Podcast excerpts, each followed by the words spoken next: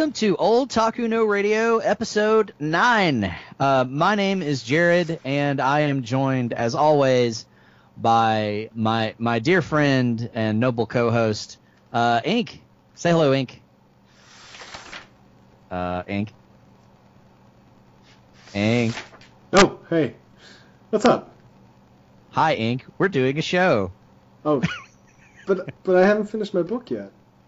Ugh.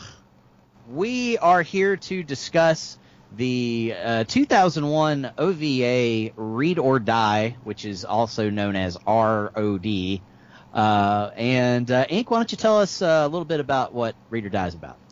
Well, Jared, according to ANN, Read or Die is about Yomiko Readman, who is the Paper, a secret underground operative for the British Library with the incredible power of complete control over paper, including the ability to make it solid as steel. She is called to duty when a book that could spell the end of the world is stolen, and she must take it back. Going with two other operatives, she attempts to take it back and save the world. Yeah. So, um, this, you know, until we reviewed this, and I think this is the first time this has happened in our show's um, short history, is this is this is something I saw when I was a young weeb, back when they were didn't call us weebs yet, like we were just young anime people. I don't know. We thought animation was cool. yeah, just back in those days. And um, you know, I remembered this OVA from back then, and I remember at the time thinking, God, this is so cool! Like, what a neat kind of concept, and what like what a neat power the the main character has. And so it was really interesting to get into this again uh, with uh, several more years under my belt, and uh, to to approach it in a in from a different place in my life. And uh, I still remember thinking, oh my god, the superpower that she's got, this paper kinesis or whatever, it's really great. Um, I love it. But but I really completely missed the just like dark evil like dystopian fucking overtones this this world that she lives in and exists in has. Oh my god, You it's so bloody. I did not remember so how bloody. bloody it was. Yeah, this is like this is like old '80s anime bloody. Like, it's it's about that bad. to a point. Uh, I mean, there there are certain scenes, but like overall, it's just a lot of fun. Yeah, But when it wants to get dark, it will. It, it has no restraints on how it brings out the gore. yeah, and and I didn't really, I didn't really fully appreciate it at the time because uh, you know I was just like, wow, you know this is cool and this paper power is cool and hey that girl that goes through walls with the boobs she's really cool and like, but but looking at it now like yeah like they have like all this like dark kind of like eugenics kind of thing going on. There's like this sort of eugenics kind of theme running through where like people are, you know, well, I guess we want to like maybe hold off on getting too spoilery, but yet, but you know, it's it's it's a pretty it's a pretty bleak place. Like there's there's all kinds of like chaotic stuff going on, and um, you know, there's not really any scenes where people are happy or at peace. It's pretty much action scene to action scene to action scene with very little kind of downtime in between. Well, hold on. There's that first like five whole minutes where the titular character, uh, or not titular, uh, although she is very titular. Um, yeah, the main character Yomiko Readman uh, is just, you know, happy-go-lucky going on a book buying spree as part of Oh, her yeah. like morning routine.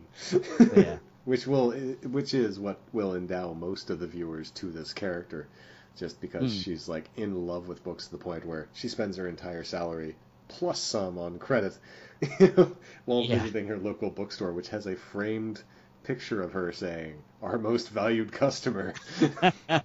Yeah, I mean, okay, so you do you do have that, um, and and it starts off like, hey, this is this is kind of sweet. She's she's a bookworm and she's adorable and she's got big glasses and that's great.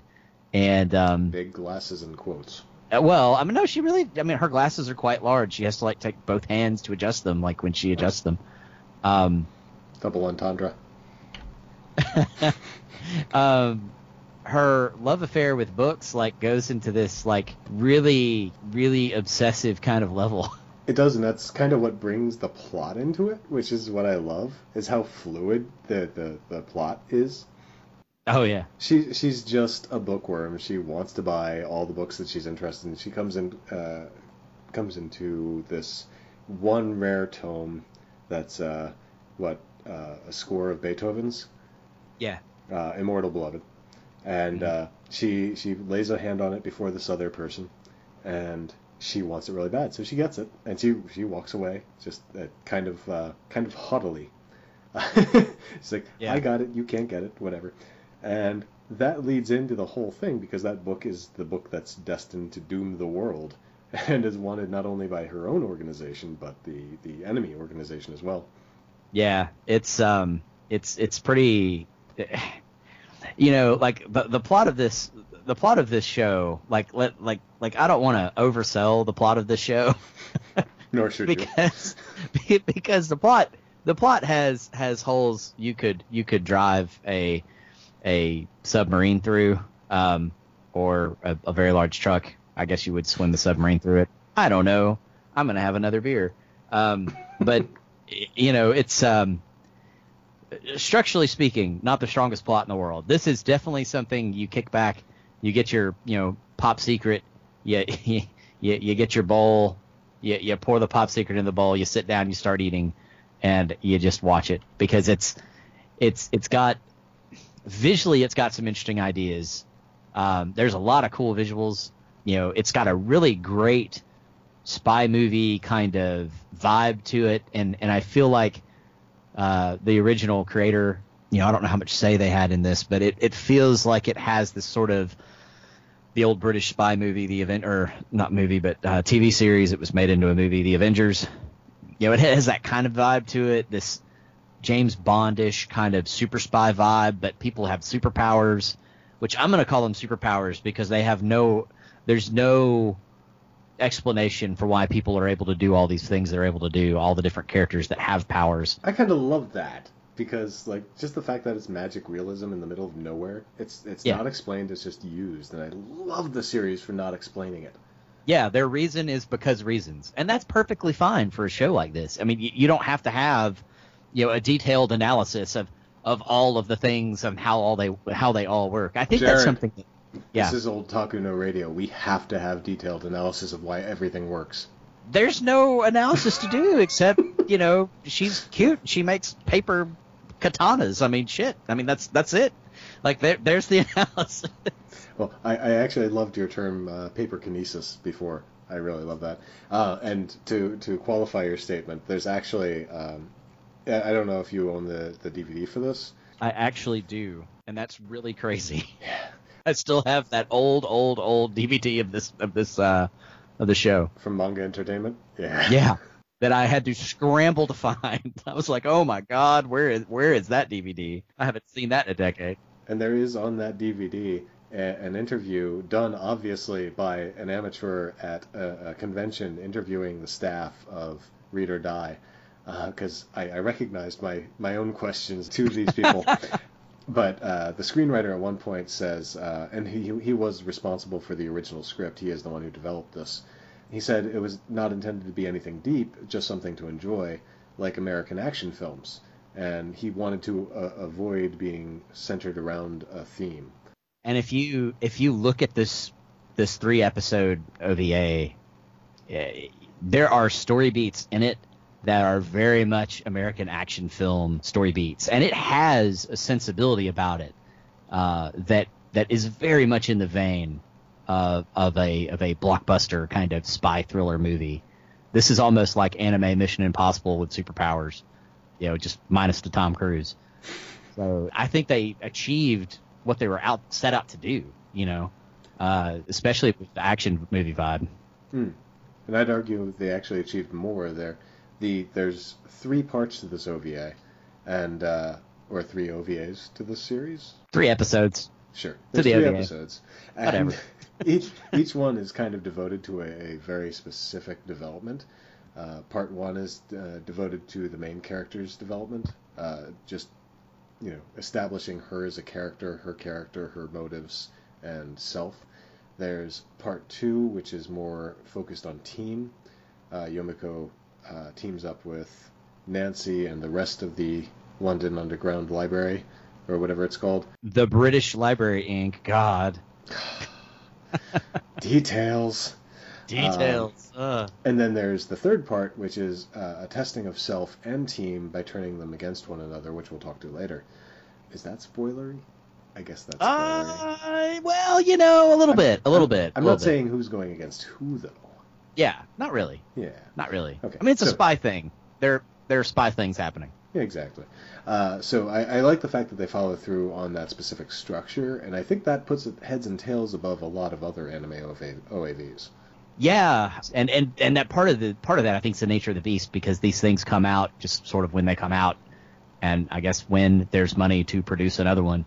Um, but you know, with OAVs, sometimes you you have a really strong start, and then it ends up getting kind of weird towards the end, and like it doesn't make any sense, or like new creative people come in and they do something and they move it entirely different direction. Megazone 23, um, but you know, um, this actually as as a three part kind of you could you could like put it all together as a movie really um, and it would be a little weird because it has a very kind of like you know each of the three acts so to speak have a very specific focus but the coherent through line actually is is executed fairly well for what it for what it is you know So why, why don't we talk to that? Uh, if if you're agree in agreement that the first act is about defining Yomiko's character, um, what I oh very really- much so what, what I really loved is the amount of effort into not blatantly uh, having the story do so. It was the story was going on, and Yomiko is a character within that story.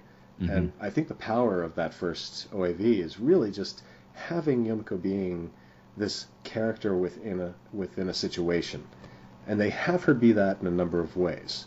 There's uh, a lot of the comedy early on.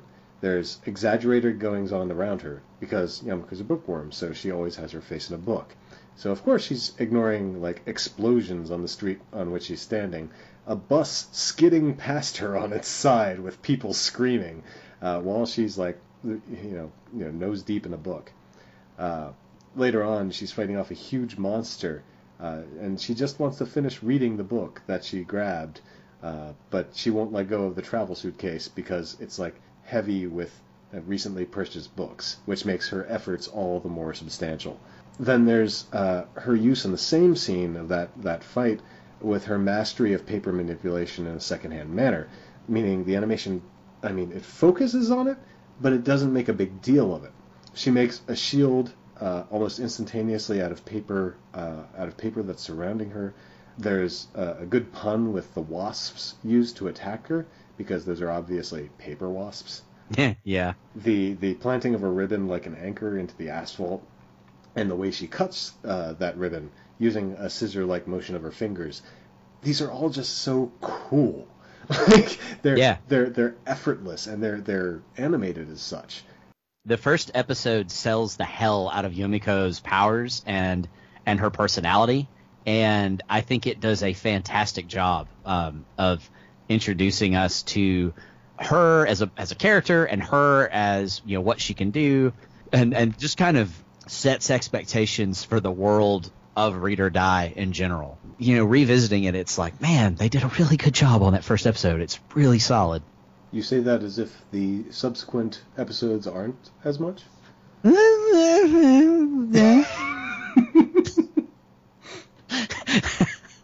sounded like a wounded dog.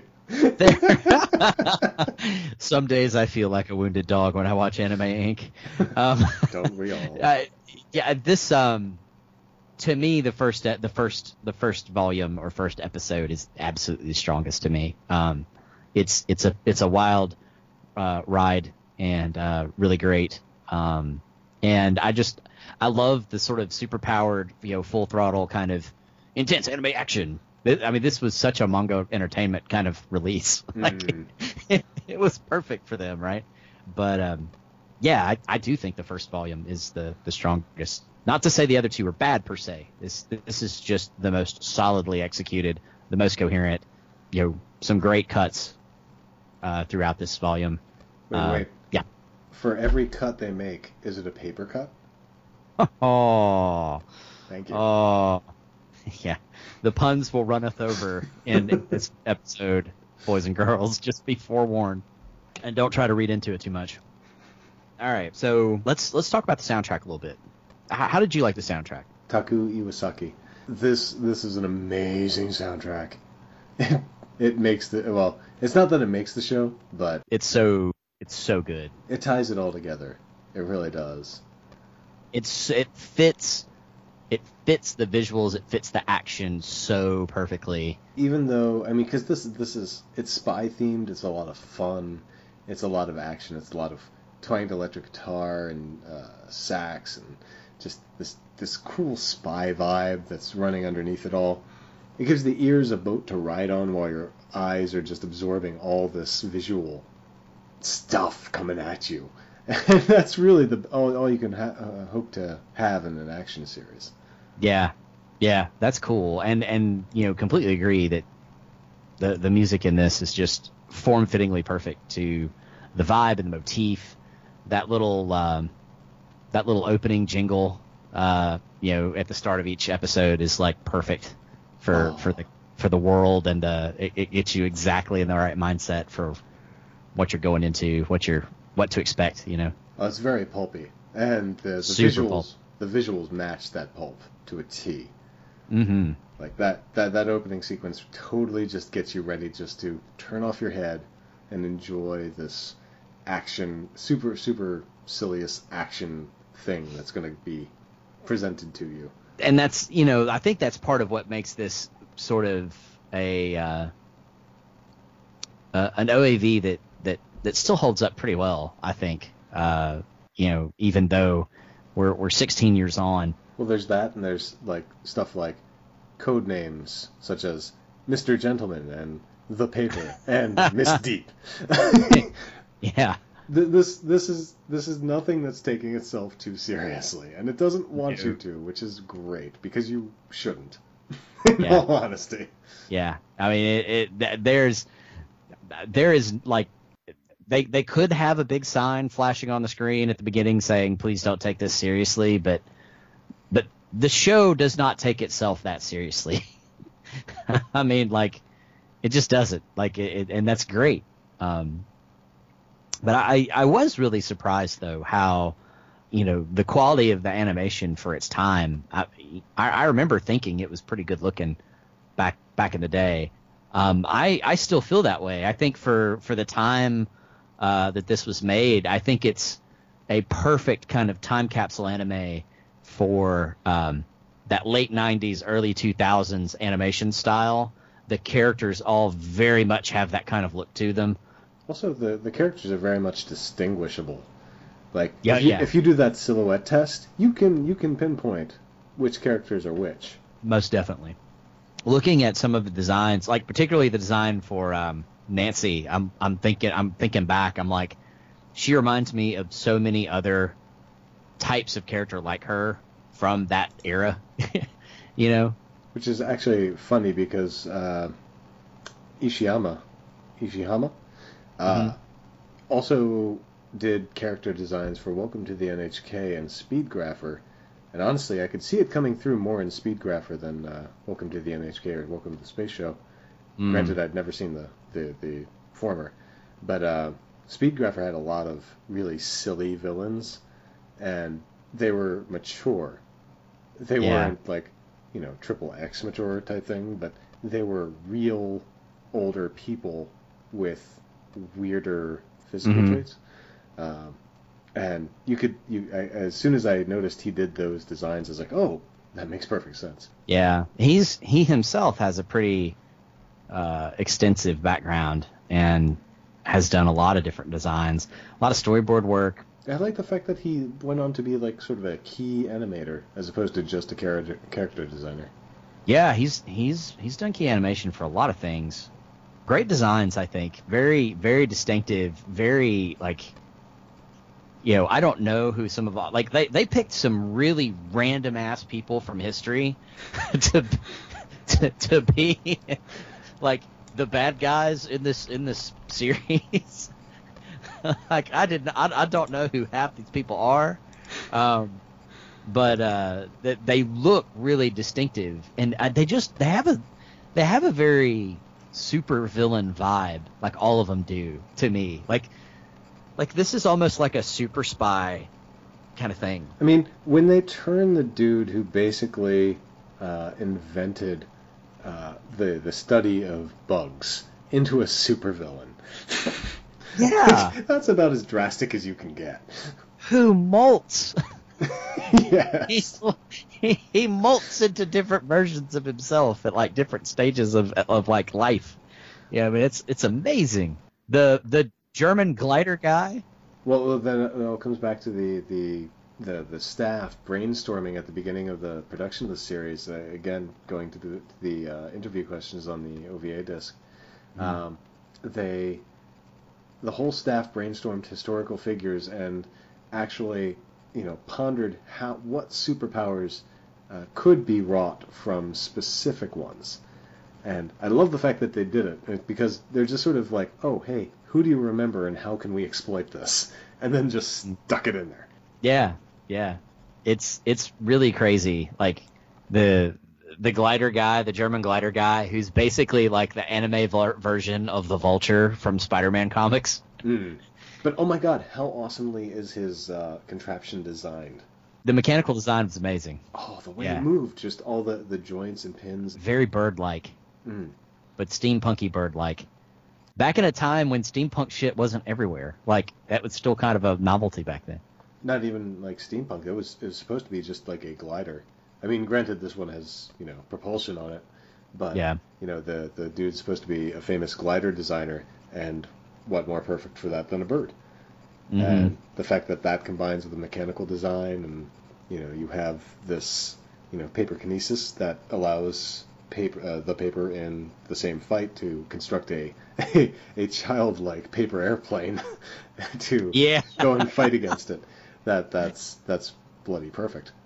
Yeah. And the fact yeah. that they were able to pull that all together into something manageable as like a really good fight scene. yeah, yeah. And that was another great scene where Yomiko's using her paper skills, her paper kinesis, uh, in in such a way that it's very flexible. Like she's doing all kinds of things with paper that like you wouldn't think that you could do with paper, even if you could make it into some sort of tensely strong kind of material. You know, it's like really, it's really awesome. I just I love her power. That's my favorite thing about this entire thing is her and her power. Like that's just that's that's the whole thing for me. I, I think I have an established like like predisposition to to anime heroines with glasses, but like sh- her power is like amazing. I just love it. It's so great. Everybody else, everybody else is kind of, you know, you could. They're all. I mean, they're they're. You've seen supervillains like that. Like the Electric Samurai guy. Okay, well that's like Electro. Okay, Miss Deep, she's freaking Shadowcat, but like supermodel, femme fatale Shadowcat. You know, you know. I, I I don't know what the the. I mean, the monk guy is basically Son Goku as told from the fairy tales about you know Son Goku, right? The Monkey King. Um, kind of. He has a more interesting backstory than that. He does. He does. I'm I'm I'm giving him really short shrift there, because he's he, he's he's the actual historical basis for the stories about Son Goku, basically. Mm. And then the uh, the other monk guy, uh, main monk guy. I'm trying not to spoil too much, but um, you know he's he's neat too. Um, they have really great designs. Anyway. But I, I, I did want to say like it's funny because this was what 2000 and 2001 One? to 2002. Yeah, and if you take in, in, into consideration the progression towards paper to e-reader now, and the fact that we're obsessed with the fact that her superpower is the best because she can manipulate paper, and why mm-hmm. that speaks to us so much now. It's like, well, fuck, we're old. We love books. yeah. We love paper in between hardcover binding yeah, and glue and all that shit and you know that's why we love papers because she is a representation of all that is possible through you know physical books as opposed to ebooks. Because you this this the series would not exist in today's society. This this would not this whole story precept this you know, the the turning the turning of uh, physical paper into a weapon would not exist in an Yeah, e-reader, e-reader world. Yeah, so all y'all's fault. exactly. You killed Agent Paper, all of you. Damn youngins. kids and your Kindles. Hey, I own a Kindle too. I Uh, do too. I love my paperwhite, bro. Damn. But I mean, if if you don't have a historical perspective to some point, you're not going to get why paper is so cool. Yeah. And it, it may be hipster at this point. I don't know. Like, and it's- and and and she's like elite hipster book reader anyway because she's reading like these super like arcane in the in the like you know very rare and like you know very deep and dense and hard to understand kind of books like she's she's reading like she's reading like grown up books right well, sure, but okay. Her, she does reach for a manga at one point Yeah, and and going onto the subway, she like goes for a romance novel. Yeah. Uh, but like Yeah. the, the the whole scene in her apartment, where her apartment is a just books basically. Um, I mean, you can't have that many obscure, hard to read books. So I'm gonna guess like there's a whole lot of pop in there, because then this is entirely supposition because they don't provide you know translations for every single book title on every single spine. no But- no they don't But I'm, I'm going to assume she's just a reader. A reader Yeah. of everything. Yeah, yeah. Like like she calls out some pretty high level books, so I'm like, damn. Oh, All right, I feel underread now. Um, um so uh, Yomiko and and some of the and, and the female characters in the show, I think we we see in those characters sort of uh, the the prototypes of of character types to follow uh, throughout the rest of the aughts. Wouldn't you agree? Why, uh, Jared, what are you speaking to? Well, you know, you have you have the um, the the the girl who falls down like all the time, uh, and and you know, I still don't understand how that's supposed to be endearing, but but there she is. Um, Because you get to care for her. No, I just wish she would like not like like I wanted I wanted her to like by the third by the third episode. So we're talking about the the blonde secretary girl that helps out Joker. I guess administrative assistant. Wait, I don't know. thought you were talking about Yomiko. I wasn't talking necessarily about Yo Yomiko trips a lot too, and she's super adorable when she does it because she does that that that that uh, kind of thing. like Well, like okay, this this is, and I can actually justify this because they're all dressed in very long dresses and they're very restrictive. So I can Yeah. imagine a short trip being detrimental to balance. Yeah, like well, and like, and Yomiko, it, it's kind of weird. Like Yomiko, unless she's like full on like angry, pretty much she's about as good of a fighter as anybody who spends most of their time in libraries would be. I mean, like, you know, like like like that's you know that's not like the highest. She didn't put when she created her character and and put all her points down on her character sheet. She did not put them all into like combat and dexterity related skills. They're all like in intelligence related skills and you know like knowledge related skills. Um, but you know she's she is capable. She is super capable. She's just not. Um, she relies on her power a lot. You know, whereas somebody like Nancy has a power that is still pretty effective and pretty powerful, but it's not as it's not as um, utilitarian, I think, as Yomiko's. So she's got all this combat training in there, and that kind of makes it kind of different. Ah, I don't know. I think they're both very utilitarian because Nancy can literally not be hurt by anything. Well, yeah, but she's gotta she's gotta be ready for it. Like Yomiko True. can like make can Yomiko can make anything out of paper. But she Not also only has can to she- be ready for it. She has to see it coming. You know what I've realized we're like doing? We're getting into like those comic book store like True. debates about people's powers.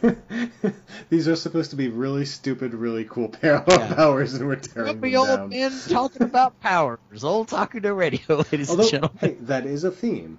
Like there, there is Totally there is wieldable power, but you have to be able to see things forthcoming and be able to, you know, be uh, able to react to them. Right. No, that's true. That's true.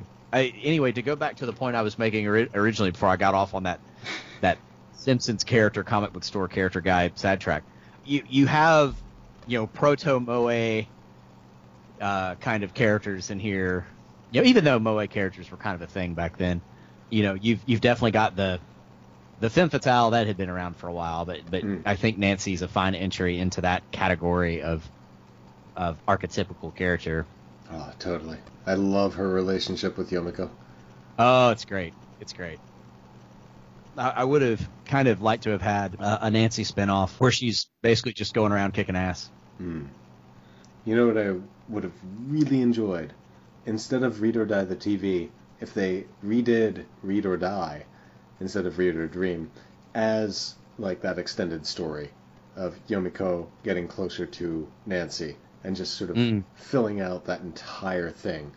Like I would have loved that. See them going on like multiple adventures together and growing closer them and their like uh, their work life and their home life and Yeah. So are we? You think we're ready to move on to spoilers now? Uh, well, mm, hmm. I want to speak to this uh, the the Yomiko Moe a little bit because Oh yeah, yeah, yeah. No, go ahead. she she's really only Moe when she's consumed by her love for books or Nancy. Because like you said she's she's a very capable fighter uh, but only when like in extreme danger. Otherwise when she's in her books she's totally vulnerable. And this is the most broadly agreed upon definition of Moe is you know sort of wanting to protect something. And Yomiko really is Moe only when she's vulnerable, and when she's vulnerable is only when she's absorbed in her books because the outside world disappears from her. Mm. And and later, there's Nancy, and she Yeah. kind of gets the same thing. And I think the fact that she's she's absorbed in both speaks a lot to her attentions and the in- intentions of the series. Yeah. No, I, I think that's a. I think that's a fine point. So now we can get into the spoilers. All right. Spoiler time. Uh, go watch this if you haven't watched it already because it's really good. It's really fun. It's also like an hour and a half. Yeah, it's an hour and a half. Um, you know, which I would I would love to get into a thorough analysis of everything, but you know, it's an hour and a half, and it's not that kind of show. Uh, Exactly. but uh, let let's talk spoilers. So um, Nancy, uh, that that is so cool, uh, ends up uh, being kind of a spy and a turncoat in a spy show. Go figure. Double Um, agent. yeah. Um, turns out that she is also one of these clone genetic people. Because apparently in this world, again, to return to the dystopia of it all, uh, apparently in this world, there is something out there, some body or some organization out there that is just extracting DNA from all of these famous people throughout history and keeping it around so they can clone it. And the cloning technology, um, it's a bunch of hand wavy bullshit, but um, they can clone just about anybody as like from and not just like as a child, but like as a full grown adult. Like they just grow them into full grown adults, and they kind of they kind of hint at this in the um, opening the opening credits when you see some of the different scenery. But that's what it is. And so all of the bad guys, uh, including uh, our, our dear Nancy, uh, are all clones of people throughout history. So Nancy is the clone of the Mata Hari, who um, in history was a uh, famed exotic dancer. She was a Dutch exotic dancer uh, around the time of the First World War, and she's famous for being a spy. Uh, and sort of, you know, her legend is has kind of has kind of fueled the whole idea of the femme fatale. Uh, you know, the idea of the the the the seductress who is able to use her her wiles and her charms to you know manipulate men into doing the things that she wants to do, but at the same time, uh, Nancy's like competent on her own and can kick a lot of ass on her own and has uh, basically she's Shadowcat uh, slash Kitty Pryde from the X Men. She can phase through things. The slight tweak of that though is she seems to be able to instead of just passing through things like a ghost, she can she can pass through things, but she can also sort of she can sort of like control the the rate at which she goes through things or like how solid she is. It's I mean, like they don't give us a detailed explanation, right? Hmm. I like to think of it, at, at least based on the visual execution. She seems to have to ready herself to be able to phase through certain things. Yeah. Because whenever she starts to go through a, a say a metal beam or something, you'll see her free fall, and then the animation will slow, and then she'll there'll, there'll be the sound of the melding of the two, and then she'll pass Yeah. through, and the animation will speed up, and it'll be a little faster. So it's sort of like her reconfiguring her own uh, anatomy in in real time uh, to accommodate this power, and then you know leaving physics as it is. But Yeah. whether that's a, a camera trick or you know her actual power, that that's not known, and I love that because it just feels real. It gives a weight to the situation. Ink, I think you gave a better description of her power than the show did. Just then. I do like to read into things. I'm going to assume that's canon, guys, because that was probably the best explanation possible for what for what Nancy's able to do. Well, it, it it lends to actually how the, the, the series as a whole deals with uh, the animated action sequence because the humor and the action both tend to hinge on anticipation, and it's it's really leveraged well because those sequences make use of weight and uh, that grant realism to the bodies in absurd situations. So as everything's happening, you're accepting this because it's depicted in such a real manner. Like all this is wildly unruly, but Yeah. it's depicted so well. It's like, okay, well, yeah, that happened.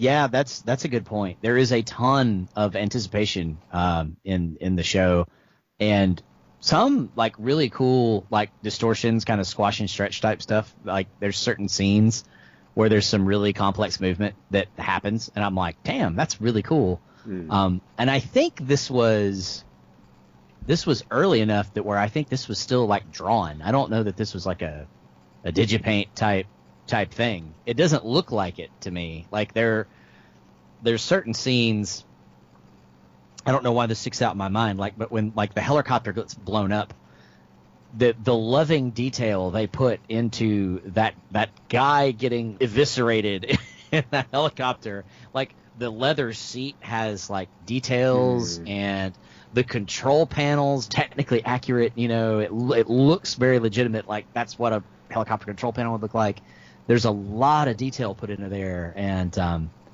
you know it's not, it's not the kind of thing that you see very much anymore. Um, it has that older kind of look to it. Um, but uh, it's some great animation like all throughout. Some great design all throughout. The rocket at the end man that rocket's great. Um, that well it's a base that turns into a rocket or it has a rocket at the corner of it um, You know what? You focused on the rocket. I focused on the strings leading to Beethoven. I, I love the, the puppeteer sort of aspect that's granted that. Um, Yeah. Because it's not these. It's a statement on the, the fact that these clones of these historical figures aren't uh, inherently evil. It's just the fact that they're being used for evil. And the Right. fact that uh, Beethoven is strung up such at the end kind of uh, speaks to that. Even though he Mm-hmm. is intently hammering on those keys, trying to make everyone commit suicide, which, which is good old fantastic. good old cyber beethoven ladies and gentlemen An ode to joy, making everyone slit their throats. Yeah. hey, Yeah, it's so- 2017. So Um, yeah, no, no, no kidding. Like, so to back up a bit, um, that's kind of the big reveal, right? Is that we have this a, a quote unquote, and they call it this uh, acoustic attack, yes. where they're basically it's a suicide symphony. They're they're gonna this rocket's gonna go up, and it's gonna it's gonna blast out Beethoven, who they've cloned, and is basically like integrated into this big crazy organ that Ink was describing earlier with the strings. And they're they're gonna have this suicide symphony play all at once, and it's gonna kill a whole bunch of people. And then whoever's left over, well, then that's probably gonna be only the Asian people uh, and um, they're gonna you know basically wipe the earth clean of a bunch of people, and uh, that's their evil plan for taking over the world. It's such a let me tell you my plan before I kill you, Mr. Bond kind of thing. Hmm. Just amazing, and that exact that exactly happens by the way. but it, but instead, like this this main villain guy, who's apparently Nancy's boyfriend, it, it's it's even weirder because instead of telling just the heroes how they're how they're going to die, so they know how to stop him, he tells basically like the entire like all of like the British Library people and the world, you know, here's here's how I'm about to kill people, and it was just it's such a classic like Doctor Evil type spy moment. And it's great because uh, the, the, the the foils are all set up because the the person who has to ex- execute, no pun intended, this death death symphony, uh, is controlled by wires. The protagonist, who has a special power that allows her to manipulate paper into any form or tensile strength she wants, or you know sharpness, uh, is immediately set up as having a shot at these uh, strings controlling the the composer or the uh, the the pianist in this point. Um, so everything's all set up where she can immediately, you know, nullify all of this, but it's still so fun to watch it happen. Yeah. Poor Beethoven's probably the most famous of all of these clones that gets brought back or created uh, to do evil, and he goes out like just like the he's he's like the biggest afterthought in this whole thing. it's like the strings get cut on the organ and he just sort of slumps over and he's dead. And it's like, really? Is he like cyber connected to the to the organ? Is does he have no legs or something? Like like music like, is his life, man. That's it. I, Like, I mean, going out like an artist, I guess, man. I don't know. Um, it was really just kind of sad to see him, you know, just just kind of banging on the keys, and then he, you know, the strings are cut. Oh, he's dead. Like, no, I mean, I guess I guess we were like running out of like time to really do anything with him, but I kind of regret that we didn't have we didn't have him do something more cool. Or like ClassicaLoid, where he like makes gyoza and stuff, or something. I mean, really, what more could you have Beethoven do than play the piano?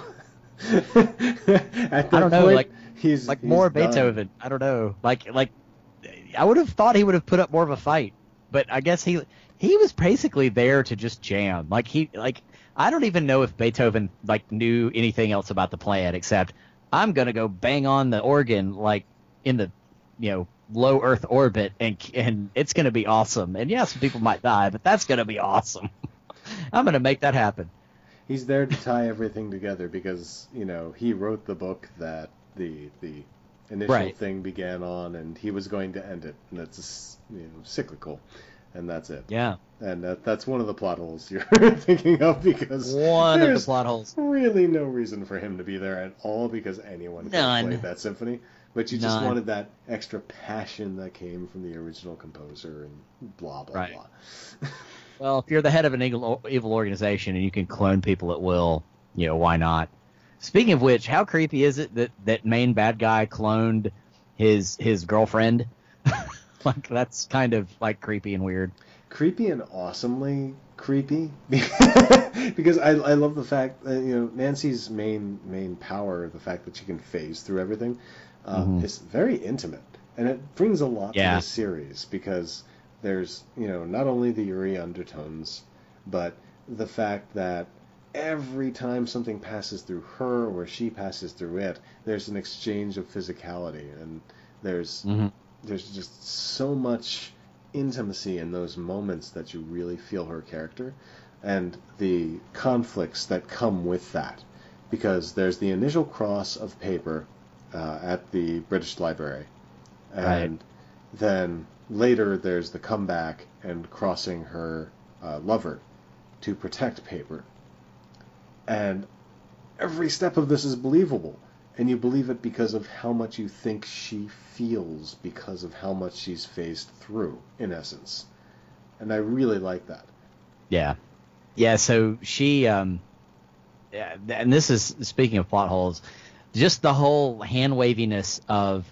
So we have the evil Nancy clone, and we don't know exactly when, and we're never really told exactly when evil Nancy clone and good Nancy clone are like, like who's in what scene and when. We don't really know. It's kind of just like conveniently kind of hand waved around, and it's like ah, just this has to happen to move the story along. Just just just nod and keep keep keep moving on. see i thought But- that was actually kind of cool because Eh. you know, if you keep your if you keep your audience in, in suspense and in the dark, they're forced to question. And, Yeah, and in that I essence, just- they become you know the protagonist. They become as confused as papers, uh, you know, strapped to a pole, waiting to be drowned, and not knowing who your savior is. Well, that's that's very beautifully put. I still think they could have done it. but um, Well, to, to that point specifically, Yomiko's humanity is often leveraged as a weakness during battles, uh, and often giving up the, the prized possession in favor of attending to a comrade, and that speaks to her connection to Nancy as such. Mhm. Well, at the end of the second episode, she instead of getting the book, which she could have done, um, you know, Nancy's taken a pretty grievous wound, and she's she turns away from the book and goes to take care of Nancy, which was a huge evolutionary step for for Yomiko, um, you know, who up until this point has shown a, a, a near like pathological ex- obsession with books Hmm. um, you know, for her to turn away from that and then go help her friend, that's that's a that's a pretty cool moment. So yeah, I mean, it, it absolutely just um, it, it it's one of those things where it, it's framed as as a weakness, I think, but it ends up being her like core strength, and it's like how they really end up prevailing is you know her ability to trust in people and and and care about people. Because if that hadn't happened, you know, who knows what would have happened, right? Hmm. Well, on the opposite end, sort of thing. Uh, there's that whole end tension of the world sort of being in danger is Mm. nullified immediately, like 30 minutes prior, because uh, the the British government is talking to the American government, and the American government already has this, you know, fail-safe thing of a satellite blowing up the rocket that will end the end of the world and end all of this before any of this uh, conflict began between any of the main characters, and say we can just blow up this installation installation from a sat- remote satellite in space. Like we, can, we can just send a laser down now. It'll just kill two of your agents. That's all. Like the whole world will be saved, nothing more. And no, that doesn't happen because you know these this fight has to happen. yeah i mean like this- like trope trope of america as like we'll just you know use force to solve everything. blow up everything Yeah. uh yeah like that, i see that so much in like japanese stuff um like the shin godzilla you know is the, like the first thing that comes off the top of my head but you know um the currently airing Kado the right answer you get a little bit of that in there you get i mean like and there's a, a host of different uh there's a host of different anime where that that comes up.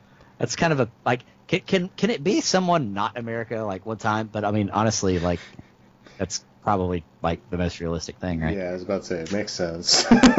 Yeah. Especially lately. Um, but um, yeah, other other plot holes that got on your nerves, Ink. What were they? You know, I honestly can't think of any. I rolled along with this just like it wanted me to, and I, Yeah. I'm kind of ashamed for myself for not thinking more out of the box. But it is so entrancing that you kind of have to really, really think to not observe these. At least I think. Yeah, I, I I think that's I think that's true.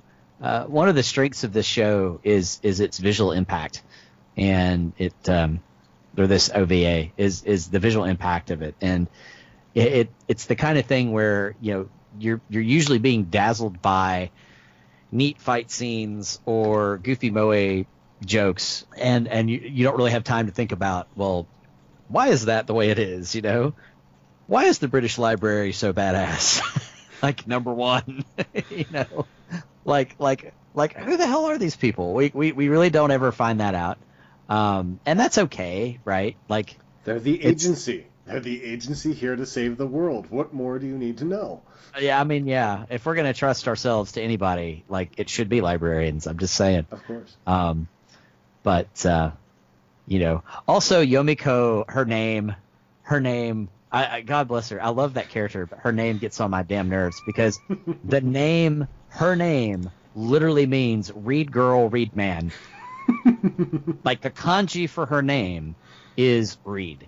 And yeah, okay, okay, fine. Read or die. She's she's a paper person. She's into books. All right, but come on, come on. Like it's it's it's you know, I mean, it's a joke. It's supposed to be kind of ha ha ha, you know. But how is that a plot thing?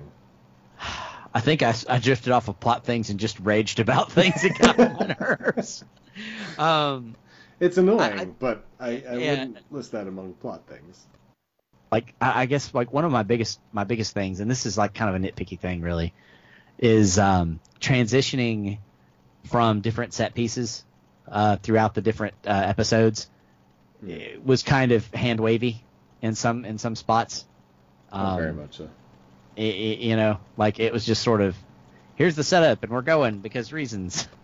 Uh, but but again, like that's kind of the point. So maybe the lesson for me is, you know, there's there's some things that are just like popcorn fun, like laying back and like enjoy them and don't like try to, you know, figure out the world building behind every single little thing because there isn't really any, and that's not the point.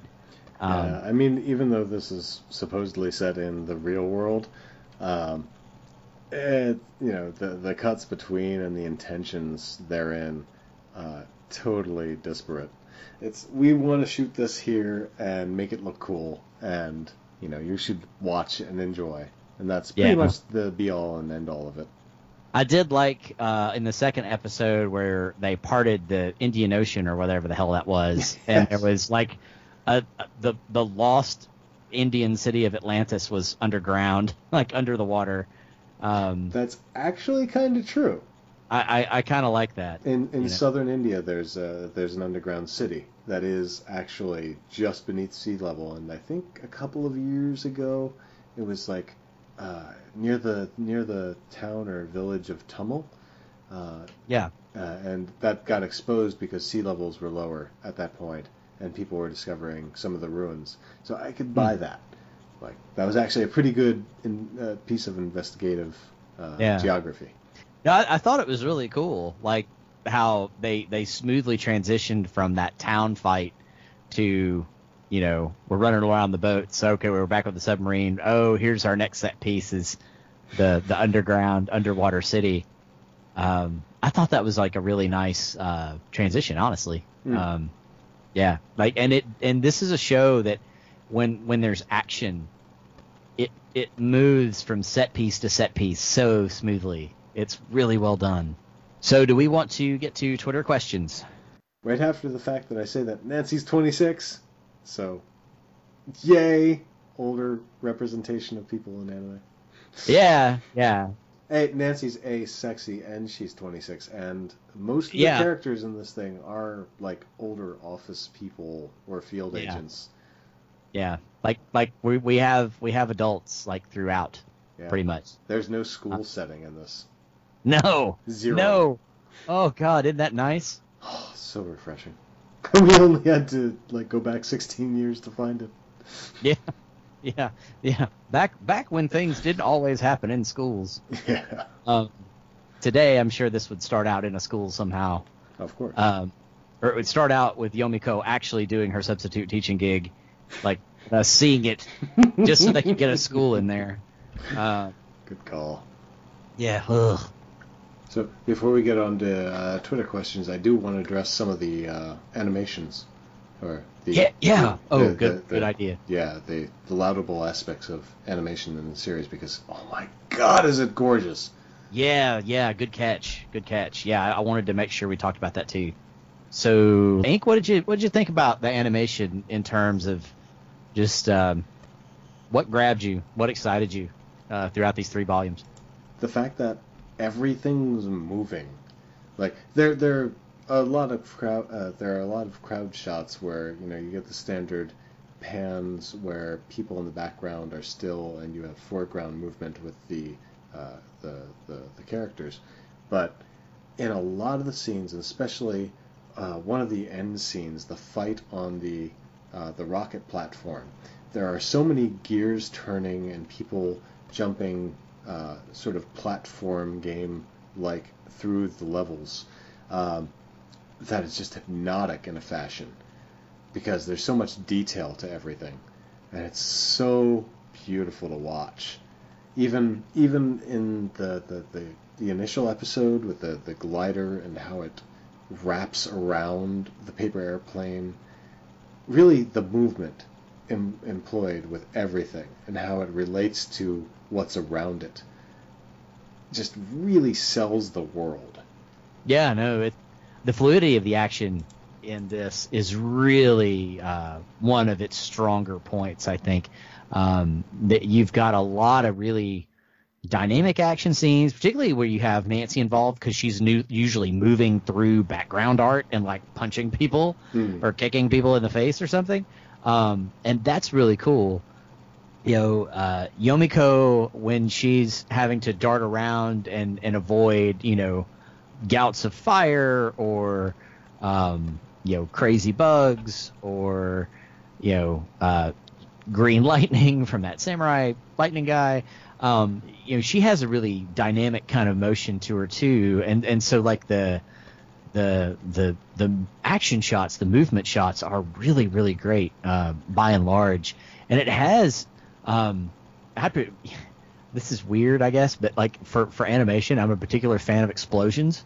Like I love to watch animated explosions, and this has some really good animated explosions. It really does. Um, it has some really solid mechanical design. Like it's kind of low key mechanical design, with the exception of the German glider dude.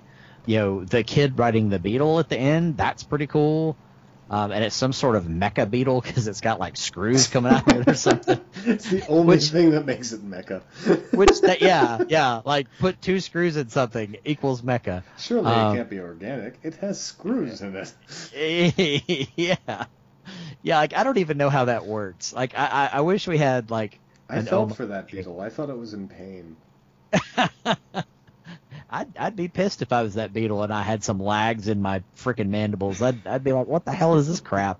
I'm not having to hold up a TV. I've already got mandibles. What do I need screws in my mandibles for? But um, I almost wish there was an omake of, of the bad guys, like designing their evil like devices. that will go, uh, insect guy, you'll get a giant beetle with some screws in it because reasons. It'll make about as much sense as everything else in the show. It'll be great. Well, what I liked uh, specifically, and I didn't really take note of until I watched that uh, interview on the on the on the disc, was that the director, the the, director, the director was all That's our about vampiric director, ladies and gentlemen. was that the director was all about presentation and camera work. He loves like long shots and actually seeing the full figure of the the characters on frame. So you get head to toe shots where you, you normally would get only like, you know, uh, a bust shot. So head and upper chest or whatever. But he would like to include the full figure in the shot, thus sort of giving a sense of space and uh, dimension to the work. You know, thinking about it, there's not many tight shots of anybody besides Joker and Hmm. like the people sitting back at the headquarters.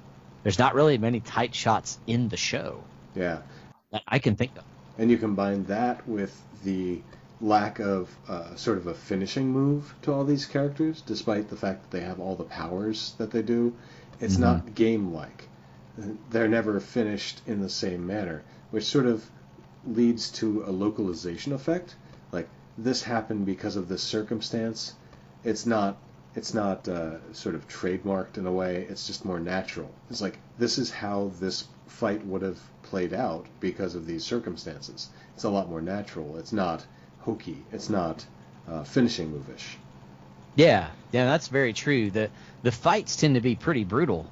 Um, you know, they they end in a in a pretty intense kind of way. You know, you get one get you get one guy that gets well, he gets hit with a torpedo and that still didn't kill him. but but um you know, there's there's always a sense of the heroes and I like this. It it lends a even though you have superpowers, it lends sort of a grittiness to it.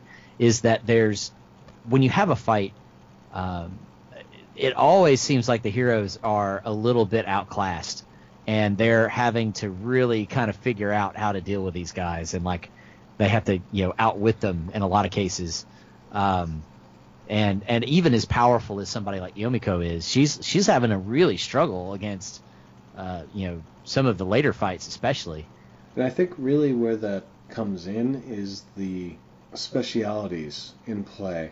You have Yomiko who can turn paper into things. Like That's yeah. that's a really feeble sounding superpower, and you have Nancy who can phase through things. Okay, great. So nothing can touch her. Um, you know, uh, given certain certain circumstances.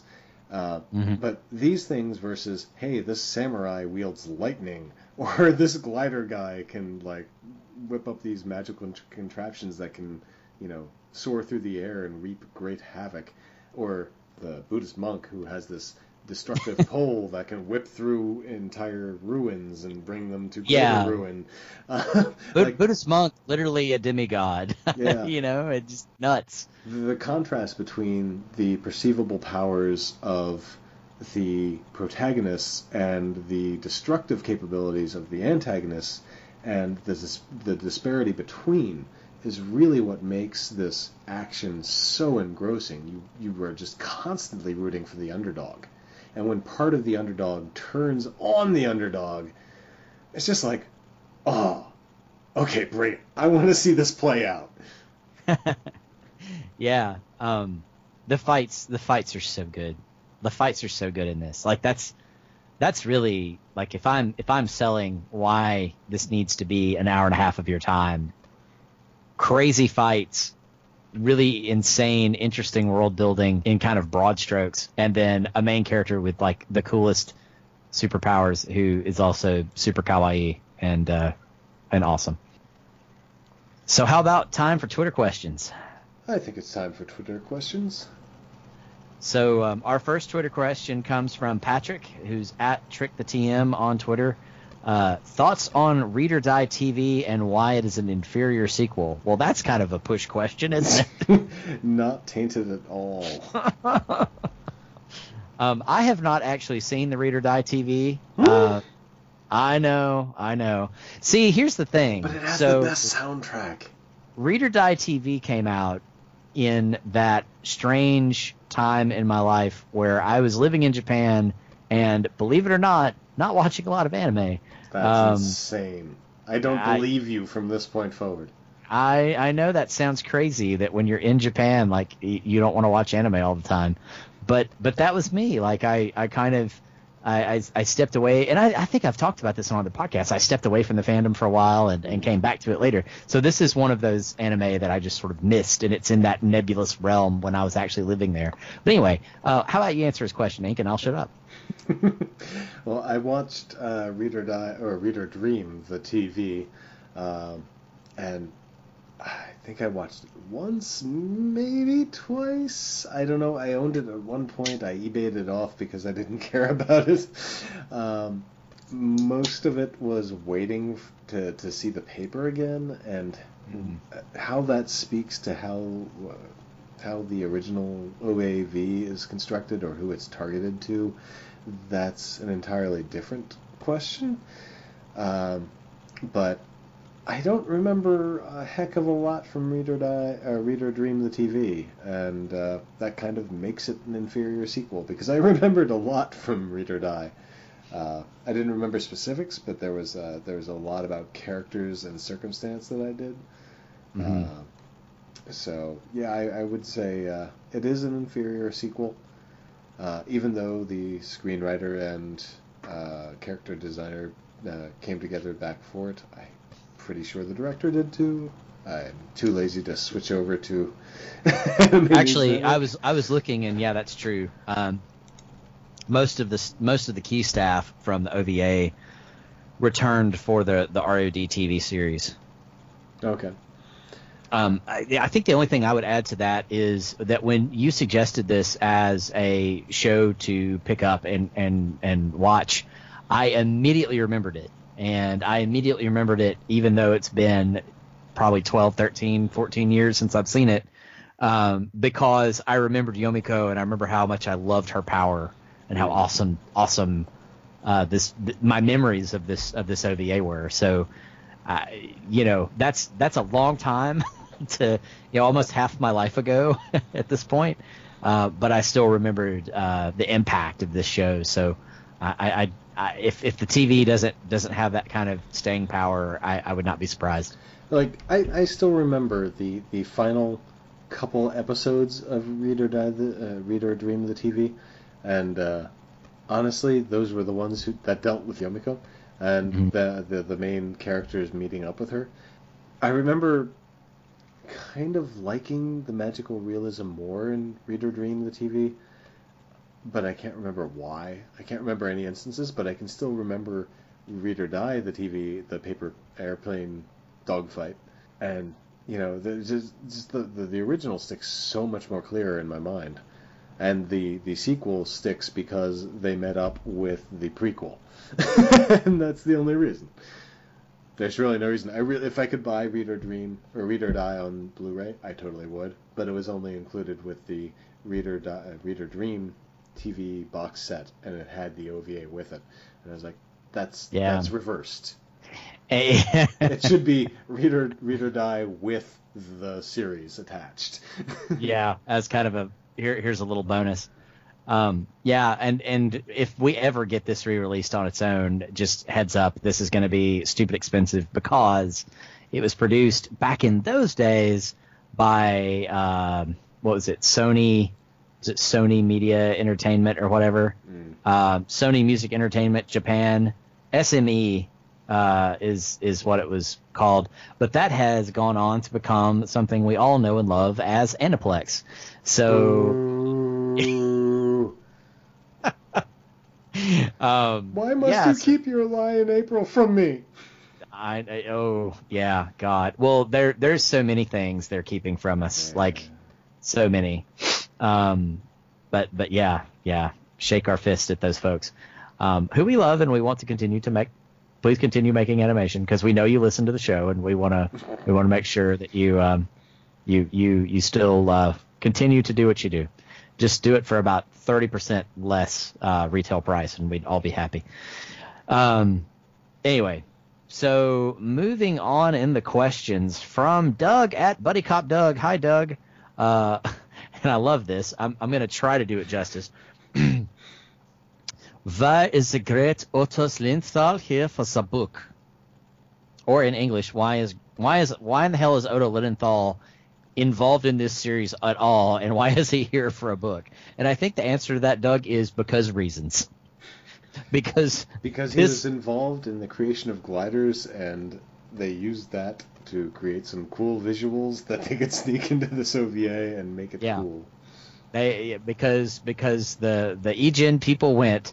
You know, I, I just imagine them looking at a yearbook of people that have existed throughout history, even though such a thing doesn't exist. I imagine them finding Otto in that yearbook and going, "That guy, that's the guy we need right there." But that that's the thing, right? Like, how did they zoom in on Otto Lilienthal as like a person to extract from history? like, why not the Red Baron or somebody? Exactly, someone like a little more powerful. No, we're gonna create this glider person to like Yeah. be this Not the Wright brothers. antagonist. Yeah. This this German dude who's basically like a, a steampunk looking vulture. Um, yeah, I mean, okay. I mean, on one point, it's great because it's converting something non-lethal to something lethal, and I can Right. get that. But at the same time, it's wholly stupid because you Yeah. have an, a protagonist who's non-lethal using non-lethal means. So it's like eh, a little too kind of a rolling motif of theirs, really, Eh, for the most part. Like most of the villains, like the bug scientist guy, you know, clearly the the Otto Lilienthal guy, uh, friggin' Beethoven, um, you know, the two monks, the you know Ikkyu, the the the main bad guy monk. Uh, and and the the monk that's based off Son Goku has a really long name I can't remember. Um, you know, they're holy guys, so they're not necessarily like naturally, you know, fightery types, but but True. there you go. true. I will Um, give you this. Yeah. Now, now, I mean, Nancy's based off the Mata Hari, which in popular lore is some sort of super spy, but you know, historically she wasn't. Uh, she has actually kind of a tragic story, if you ask Hmm. me. If you go look that up. Um, but yeah, anyway, because reasons, Doug, because reasons. Um, from the great and wonderful and friend of the show, Elliot Page at Elliot Page on Twitter, who just wrapped up. I'm going to plug him real fast. A uh, really great uh, podcast about the uh, British elections that was probably going to be very like like time related with the politics nerd in me cannot help but recommend Off the Cliff, uh, Off the Cliff podcast, even though it's done now. Um, if you want to hear Elliot just dunk all over uh, stupid British politicians, um, I highly encourage you to uh, go and subscribe to Off the Cliff podcast.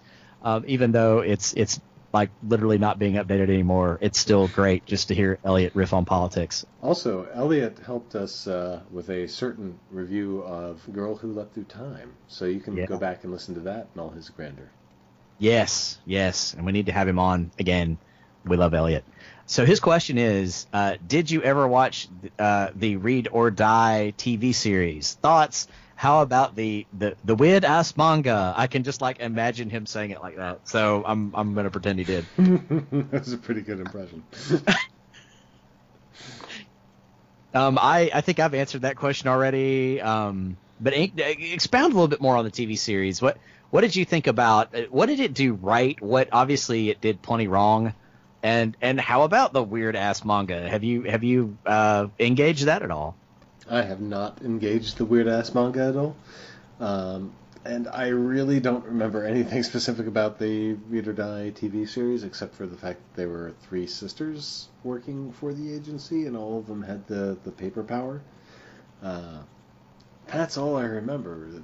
I can't really speak to much else. It's faded from memory. It was so indistinct that it really meant nothing to me. The, the, the thing that stayed in my heart is Read or Die. Wow. Put that on the back of a box, Aniplex. Oh my god. That's why you should charge, you know, five hundred dollars for the re-release. Yeah, that would probably pay like one copy of that would probably pay for like all of the production costs. Probably not, but anyway. Um, well, I think that's all of the questions. Ink, you want to tell everybody where they can find you? Oh, let's start with the Tweety box. You can find me at Animated Ink on Twitter and. Uh, let's see, various writing platforms. You can go to fandompost.com where I have an upcoming uh, 10 years later review of Happy Machine by Masaaki Yuasa. Ooh. Yeah. Uh, you can find me at anigamers.com where I'm in the background editing other people's words and also producing columns like Three Episode Test and also within the pages of Otaku USA magazine, where reviews and features about anime and a lot of other J pop culture stuff gets sent to your mailbox, whether you want it or not, as long as you subscribe, and uh, expose you to stuff that you didn't know existed. That's otakuusamagazine.com. And I think that's about it. Also, I might have a feature coming up on Crunchyroll.com about the Laughing Salesman. So watch out for that. Yes. Um, one thing I wanted to say about um, old, the uh, I almost called it Old Taku USA, but um, Otaku USA uh, is uh, latest issue. I just got it in my uh, mailbox uh, this past week. It's got Konosuba on the cover. Uh, but one of the things that I and I'm, I'm looking forward. To, I haven't had time to, to dive into it yet, but one of the things I'm looking forward to is it's got 32 free pages of Flying Witch manga. Which, for God's sakes, like, do you need another reason to go to your newsstand and get Otaku USA uh, and then subscribe if you haven't already? Of course, um, Ink reviews. Ink is in the issues. Ink is Ink, the reason to subscribe, subscribe to Otaku USA magazine. For, for, for all fans of, of Otaku No Radio, that's absolutely true. Um, but, but no, as, seriously, that that manga is definitely worth reading. Yes, yes. I mean, like if you're gonna if you're gonna like lure me to read something, uh, you're, you're Flying Witch, man. Like like always. But I read I read Otaku USA anyway, and I love it. Um, as for where you can find me, uh, right now, I'm uh, I'm I'm busy uh, in the in the real world, uh, not cyberspace, the meat space, quite a lot uh, lately. But um, I do occasionally uh, mutter things on Twitter at Save versus Jared. Um, I um, have been a contributor to Anigamers uh, mainly for three episode tests and occasionally some features. I'm looking forward to getting back into that soon. And I want to give a shout out to uh, my my friends over at Wave Motion Cannon. Uh, they are doing some amazing stuff. They've got a great uh, weekly podcast you guys should go check out. Uh, and I'm looking forward to getting back to writing with them as soon as I uh, stop doing so much stuff that's taking me away from uh, from anime for the time being. But anyway, um, oh, and check out our sister podcast, the the Anigamers podcast with the soft spicy boys, Evan and David, uh, which that hopefully will be in your feed already. Uh, if you haven't subscribed, go do that. Soft and spicy. Soft and spicy. Oh yeah. So on that note, uh, for Ink, for myself, thank you guys so much for listening, and uh, tune in next time where we will bring you another wonderful uh, serving of old taku goodness. Thank you guys so much. Bye bye.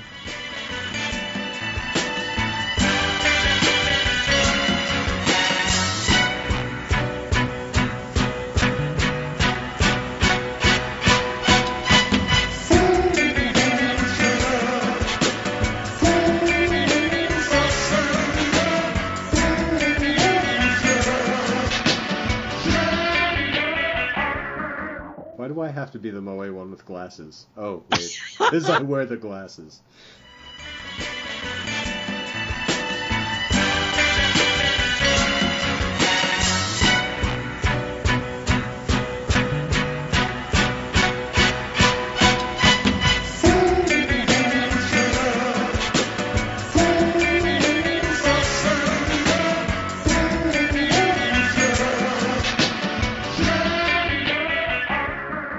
I've seen the Dan Machi spinoff.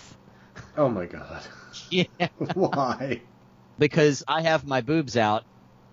I don't know, man. I, I like I like the the fan service. Like the pen and paper gamer in me likes some of the fan service. I like some of the concepts in the in the fan service because I have my boobs out. God, yeah, I've I've watched some real like some shit. I don't know how we edit that.